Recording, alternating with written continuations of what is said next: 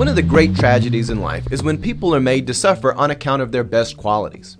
Furthermore, if you really want to make someone suffer, make them feel guilty about their best traits, specifically the traits that we can clearly see as being godly traits, the ones that are organized, the ones that are, are upstanding, the ones that are seeking to give life and make the world a place where people can come to God. The devil, the diabolical one, and all of his demons, they take pleasure when people suffer on account of their best traits. However, God, He hears the suffering of His people, and God does not sit by and watch His people suffer for the things which are clearly righteous and say, This is okay. When God looks to His own kingdom, He does not set aside residencies for people to be persecuted for all eternity on account of their righteousness. Instead, God comes to His people with hopes and aspirations that they will be taken to a better place, that they could be rewarded for their righteous endurance. Welcome to Kingdom of the Logos, a Christian program of critical thinking and adventure. I'm Pastor J. Dylan Proctor, and we are a program put together by clergy in the Church of the Nazarene. I'm not alone here in Curd, Cord Purgatory. There is one other with us. Pastor Anthony Allegria. And we say incurred over here like we're eating cheese curds, which are actually pretty good. We're getting into like the holiday season. We just kind of came out of Thanksgiving, so there's always the different food things, and I guess those are still on the mind. Well, today we're going to begin our series of Advent messages. We're going to take a step aside from our study deep into the Gospel according to St. Matthew, and today we're going to be in the Gospel of Luke. And we're going to be looking in our scriptures at the story of Zachariah and Elizabeth. And they're a righteous couple who lived blamelessly before the Lord. But in spite of their righteousness, they had no children, and therefore they endured shame amongst their neighbors.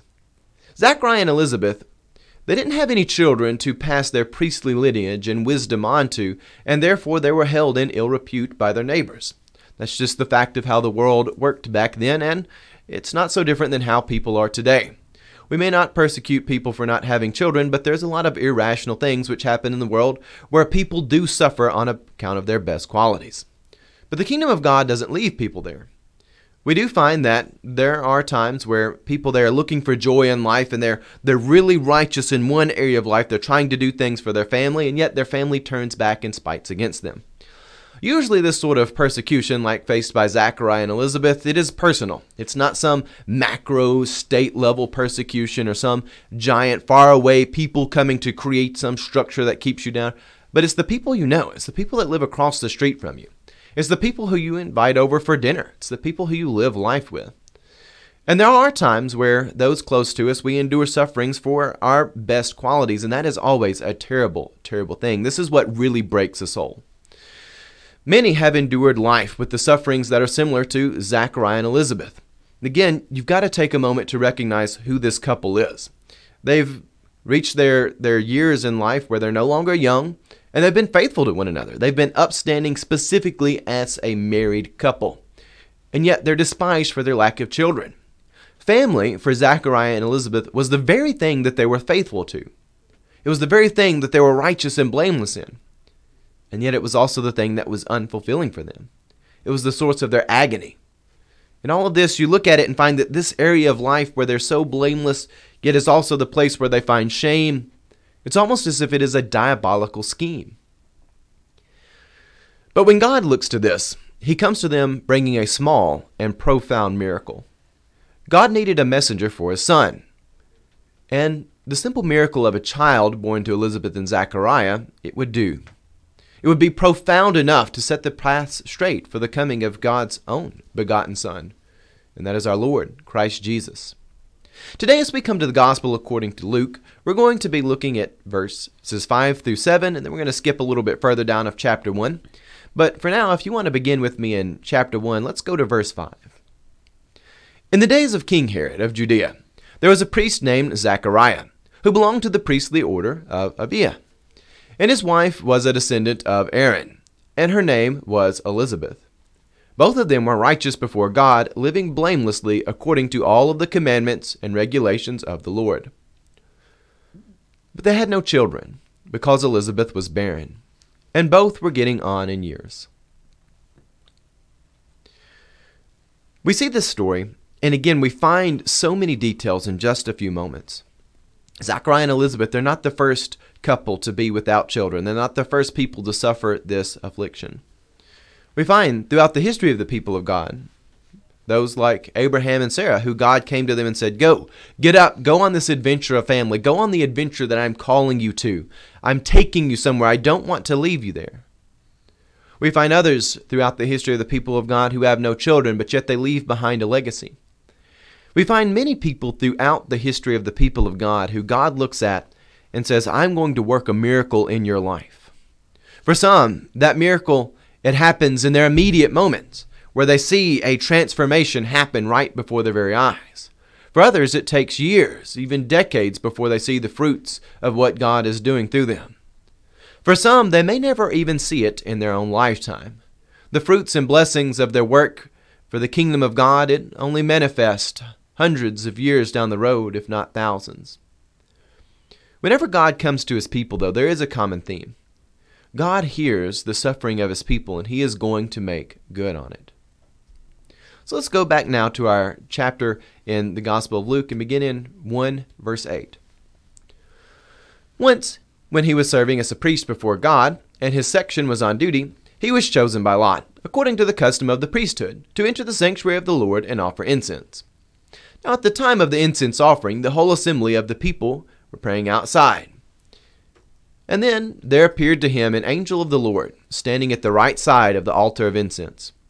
When Zacharias saw him, he was terrified, and fear overwhelmed him. But the angel said to him, Do not be afraid, Zachariah, for your prayer has been heard. Your wife Elizabeth will bear you a son, and you will name him John. You will have joy and gladness, and many will rejoice at his birth. For he will be great in the sight of the Lord, and he must never drink wine or strong drink. Even before his birth, he will be filled with the Holy Spirit. He will turn many of the people of Israel to the Lord their God with the spirit and power of Elijah, he will go before them, to turn the hearts of parents to their children, and the disobedient to the wisdom of the righteous, and to make ready a people prepared for the Lord. In verse 18, Zacharias said to the angel, How will I know that this is so? For I am an old man. My wife is getting on in years. And in verse 19, the angel replied, I am Gabriel. I stand in the presence of God and I have been sent to speak to you and to bring you this good news. But now, because you did not believe my words, which will be fulfilled according to their time, you will become mute, unable to speak until these things occur. In verse 21, meanwhile the people were waiting for Zechariah and wondered at his delay in the sanctuary. And when he did come out, he could not speak to them, and they realized that he had seen a vision in the sanctuary. He kept motioning to them and remained unable to speak. And when his time of service had ended, he went to his home. And after those days, his wife Elizabeth conceived, and for five months she remained in seclusion. She said, This is what the Lord has done for me, when he looked favorably upon me and took away the disgrace I have endured among my people. We find in this God coming to people ready to work a miracle in their life. And God wants to work in all of our lives. For some of us, we may be in that darkest valley and find the exit here in this life. But whether we find it now in the immediate future or it is one that is down the road, we can have assurance that there is always hope in the kingdom of God. Elizabeth and Zachariah, they faced shame on account of a righteous aspect of their life. And again, it was from those right around them. It was among their own people. It was people across the street, people who would be waiting outside for Zechariah to come out. And those, the same people who might persecute them, they were the same people who were able to recognize that God was doing something there. Now it's fascinating we find this message from the angel Gabriel that there are going to be people who turn their hearts back to the Lord. For a priest, this is wonderful news. If you can just imagine being someone who is charged with being a steward of God's kingdom and find out that you're going to have a son, a miraculous son who is going to turn people's hearts back towards their God, this is a wonderful thing. And in this miracle, there's really two tiers that we can clearly see going on here. In the local aspect of Zachariah and Elizabeth, this small family unit, which is about to increase by one, there's a blessed thing happening there. But yet, on the larger scale, moving outside just their local family, we find that there are people who may have never known Zachariah Elizabeth. They may never even hear those names, but they're going to encounter John the Baptist and they're going to turn their hearts And they're going to know that the Messiah is coming. And for some of them, they'll not only see John, but they will actually live to see Christ Jesus walk this earth and get to experience his ministry with their own eyes. Truly, this child is a simple miracle, sort of like the sun sitting in the sky. It is a simple thing. But yet the ramifications of it are profound. It is a powerful miracle. Just because it is simple does not mean that it is mild or that it is without meaning. It, in fact, has great meaning. What we see happening here is again God coming to give hope to people who cannot find it on this earth. Let's pick up now in verse 57 of our text. Now the time came for Elizabeth to give birth, and she bore a son. Her neighbors and relatives heard that the Lord had shown great mercy to her, and they rejoiced with her. And on the eighth day they came to circumcise the child, and they were going to name him Zachariah after his father. But his mother said, No, he is to be called John. And in verse 61, they said to her, None of your relatives have this name. And in verse 62, they began motioning to his father to find out what name he wanted to give him. And then he asked for a writing tablet and wrote, His name is John. And all of them were amazed. Immediately his mouth was opened and his tongue freed, and he began to speak, praising God. And fear came over all the neighbors, and all of these things were talked about through entire hill country of Judea. All who heard them pondered and said, What then will this child become? For indeed the hand of Lord was with him. We come to our scripture today and we're reminded that God values the family greatly. And he also values children very greatly. The first institution ordained by God was marriage, and it was the entire adventure of life. Something this this whole idea that marriage it would be the the facility where the adventure of life, this adventure of holiness, it would be carried out through the family setting. The family structure was the ordained means by which children would be born. And generations would be carried on through the family setting. In fact, the great task of being kings and queens with dominion over the earth would be carried out through the family setting. God created a creature, humankind, and He created it with man and woman. He created both in his image with a specific design for the masculine and the feminine. Both were equally important before the eyes of God, and both were equally necessary to the longevity of humanity. And that's fundamentally true. That's how people are reproduced. It requires man and woman. But God, He looks at His creatures, and He knew that this was something which was so important. And throughout the history of God sitting in the throne of heaven, looking down on His creatures, He has been moved whenever His his beings, they, they have agony. I think one of the most profound statements we find in the Old Testament is the last verse in the second chapter of Exodus. When the people of God are groaning in slavery, their children were stolen from them, their families ripped apart, and the young were cast into the Nile, and their deaths were done by the will of a tyrannical Pharaoh. But the second chapter does not end with evil and unheard sorrow, for Exodus chapter 2 ends with this verse. Verse 25 of Exodus 2 says, God looked upon the Israelites and God knew. Whenever God sees that his creatures are filled with sorrows and he hears their groaning, God knows. And sometimes people are blessed with children of their own blood. Some go through this life without children of their own. And even others take children on as if they are their own, even though they are not. We find those like Mordecai, who raised his orphaned cousin Esther as his own daughter. Throughout time, God has always cherished the great responsibility of family life. It is a precious and difficult adventure. And God is not a dormant God, and He knows when His creatures long for family. Some of them will find it on this earth, and others they find their hope in being adopted into God's family, where they will find eternal joy. It is a truly terrible thing whenever we find people on this earth being made to suffer for their best qualities, when they are taken advantage of and manipulated because of the righteous desires of their heart. In fact, when we look around the world, some of the most diabolical things that happen are people preying on good trends. This is one of the things which has really corrupted our modern culture is they know that there are people who have a few lingering Christian instincts even though they may not be avid church attenders and they look at them and they say, well, we can prey on that. We can write God bless on something, and, and by invoking the name of God, we'll, we'll tap into that underlying charity. And if they don't do whatever we're attaching the name of God to, well, then they'll feel guilty. Or we can set something up and say it's virtuous to do this, and people will feel guilty if they're not doing the virtuous thing. Evil people have long understood the power of manipulating people's righteous inclinations. And it's a diabolical scheme capable of breaking down the souls of good people, taking away their meaning and making them feel worthless. It's no coincidence that the blameless couple of Zachariah and Elizabeth, Elizabeth suffer in the way that they do. Evil often has a conscious motive, taking pleasure in twisting people and crushing their souls. Scripture has long warned us about this truth of fallen creation.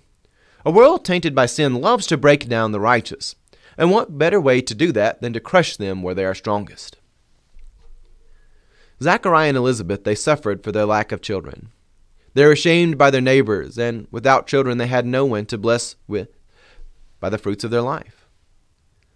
But God held this couple to be blameless. And on account of that, God looked at them and knew. God would bless them with a gift, and it would be a very profound gift indeed.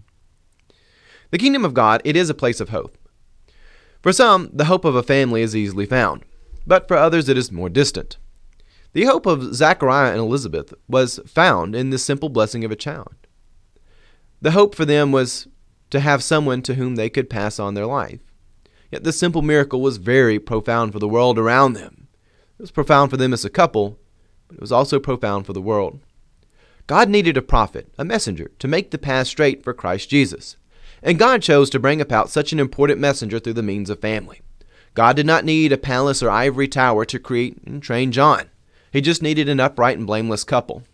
Whenever people look in the world around us, they say, "Well, well, what, what is the problem of of suffering? Why are these things there?" And they they look to worldly institutions and they say, "Oh, there's this sin going over and over there. It's because people aren't educated." They say, "Oh, well, that's going over there. If we can just educate people, it'll go away." No, the antidote to all sin is always the blood of Christ Jesus. Jesus did not come and die on a cross that people would have a, a, free pass into a institution of higher learning or they'd get to go into a school or they'd get some special training. That's not why Christ Jesus came. Education is not the antidote to suffering. Furthermore, social programs are not the antidote to suffering. The antidote to suffering always is the gospel and the blood of Christ Jesus. When God needs someone to come and set the path straight for this, God doesn't need a palace. He doesn't need some some royal lineage that'll have treasures and things to bestow on a child. He doesn't need to be when born into the, the city with the largest library and an ivory tower to create and train John. He doesn't need some sort of mad science lab where they can crossbreed people to get someone who has the, the highest IQ and to have the best genes or anything like that. The only thing God needs to bring about a messenger for God's own Son is an upright and blameless couple. That is all God needs. And God answers the prayers of Zachariah and Elizabeth. God saw their suffering, and He would give them the great responsibility of raising up a child. And this child would also be a prophet. This family, they were enough for God, and it was enough for Him to prepare a prophet to make the way for Christ. It was enough. It was enough to send the world a message of hope. The kingdom of God is always a kingdom of hope. And that hope may be experienced differently by each of us based on our different circumstances, but it always has the same source and the same destination. God's kingdom is a place of life and meaning, and it comes from being fulfilled by the blood of Christ Jesus who comes to save us. Not to take and put us into a utopia here on this world, but to save us that we can be adopted into the children of God and be brought to a, a place where the family of God it has fulfillment, it has meaning for eternity. For those who are righteous, and they have experienced persecution for the sake of their righteousness, God hears them.